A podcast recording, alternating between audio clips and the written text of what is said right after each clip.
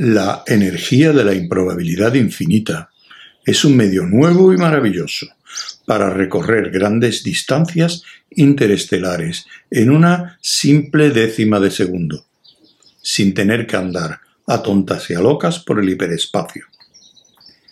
Se descubrió por una afortunada casualidad, y el equipo de investigación Damograno del gobierno galáctico la convirtió en una forma manejable de propulsión. Esta es, brevemente, la historia de su descubrimiento.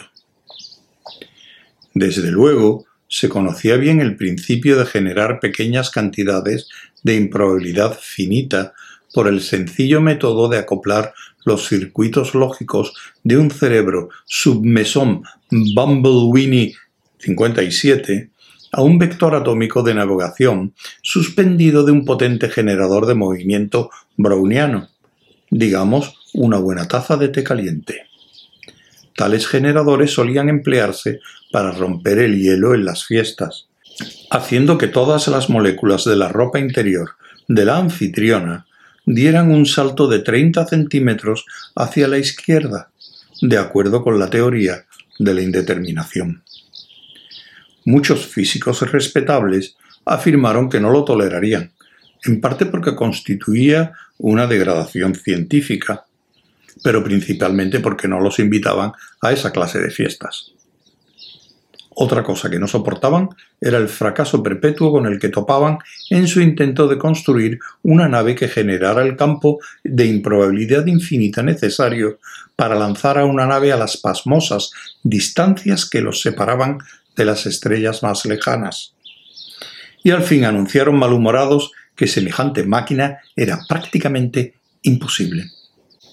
Entonces un día, un estudiante a quien se le había encomendado que barriese el laboratorio después de una reunión particularmente desafortunada, empezó a discurrir de este modo.